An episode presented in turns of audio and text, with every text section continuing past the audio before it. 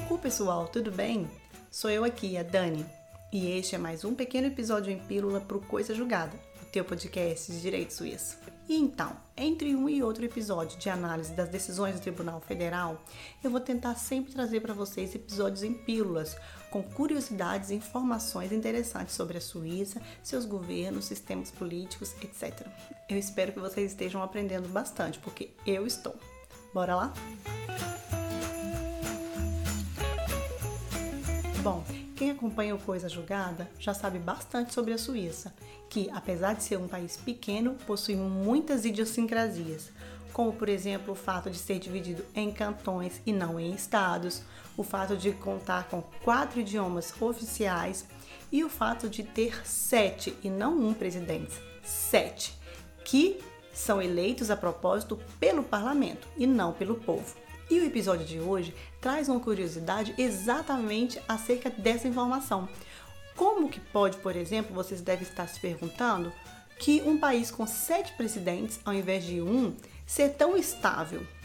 Afinal de contas, todos os presidentes são do mesmo partido? Se não são, como eles são escolhidos pelos partidos, é pelo parlamento, tem algum critério, é aleatório, como que se dá essa escolha? E já respondendo a uma dessas perguntas, não, eles não são do mesmo partido. Mas sobre isso, acerca da unidade e estabilidade, algumas das informações que eu trouxe em episódios anteriores já podem esclarecer um pouco como isso se dá, como por exemplo o fato de que o parlamento escolhe este governo plural. E isso faz com que dentro do governo existam vários partidos diferentes. Isso impede que haja aquela figura que existe na maioria dos países, que é a figura do, da oposição ao governo, que um só partido, um só líder ocupa a posição de presidência, de cabeça, de chefe de Estado, e o que perdeu vai fazer a oposição àquela pessoa, àquele partido que está governando.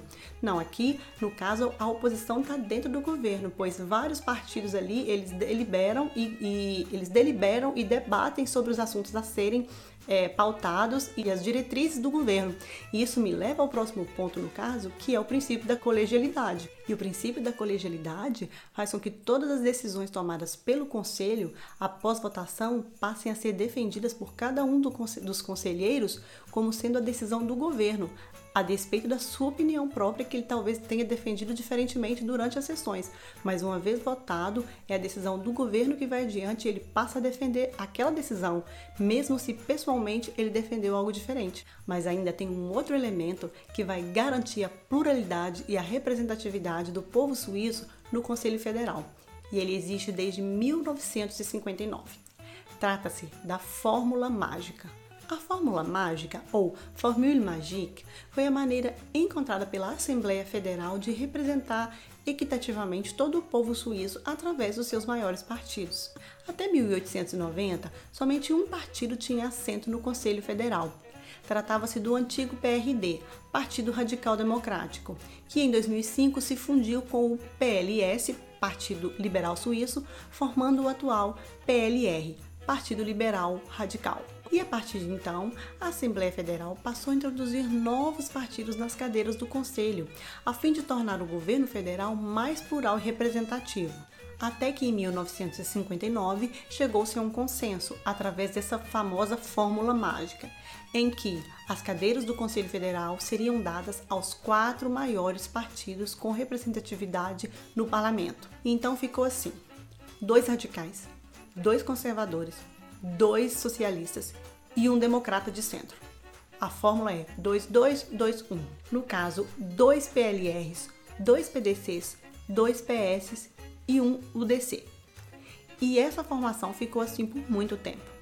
Mas em 2003, o UDC passou o PDC nas eleições do parlamento. Logo, ele ganhou uma cadeira do PDC.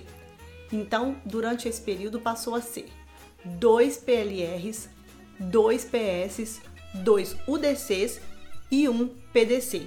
E essa foi a primeira alteração na fórmula desde então. E em 2008 teve outro acontecimento curioso que também fez uma mudança drástica, pois os dois conselheiros federais eleitos pelo UDC romperam com o partido e foram para um partido minoritário, que é o PBD, o Partido Burguês Democrático, que não tinha quórum para ter cadeira no conselho.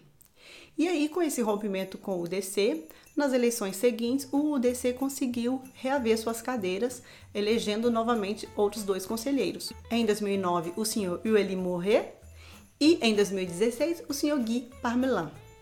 Só a título de curiosidade, o senhor Ueli Morret foi presidente da Confederação nos anos de 2013 e 2018. Já o senhor Guy Parmelan é o atual presidente da Confederação no ano de 2021 e ele também é o ministro responsável pelas pautas de economia, educação e pesquisa. Atualmente, por causa das novas classes políticas e as novas pautas que vêm crescendo e ganhando força, tem se questionado muito essa fórmula, dizendo que ela já não é mais, é, que ela é obsoleta, que ela já não representa mais tanto os ideais do povo suíço.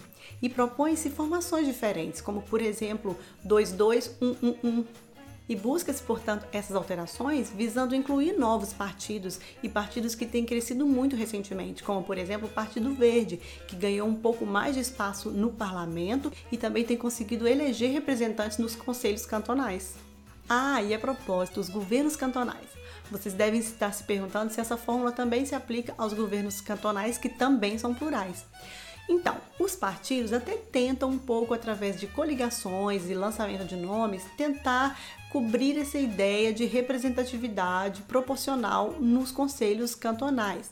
Mas isso é um pouco mais difícil, porque, como já dito no episódio anterior, os conselheiros cantonais são eleitos por voto direto, ao contrário do Conselho Federal, que é eleito pelo parlamento.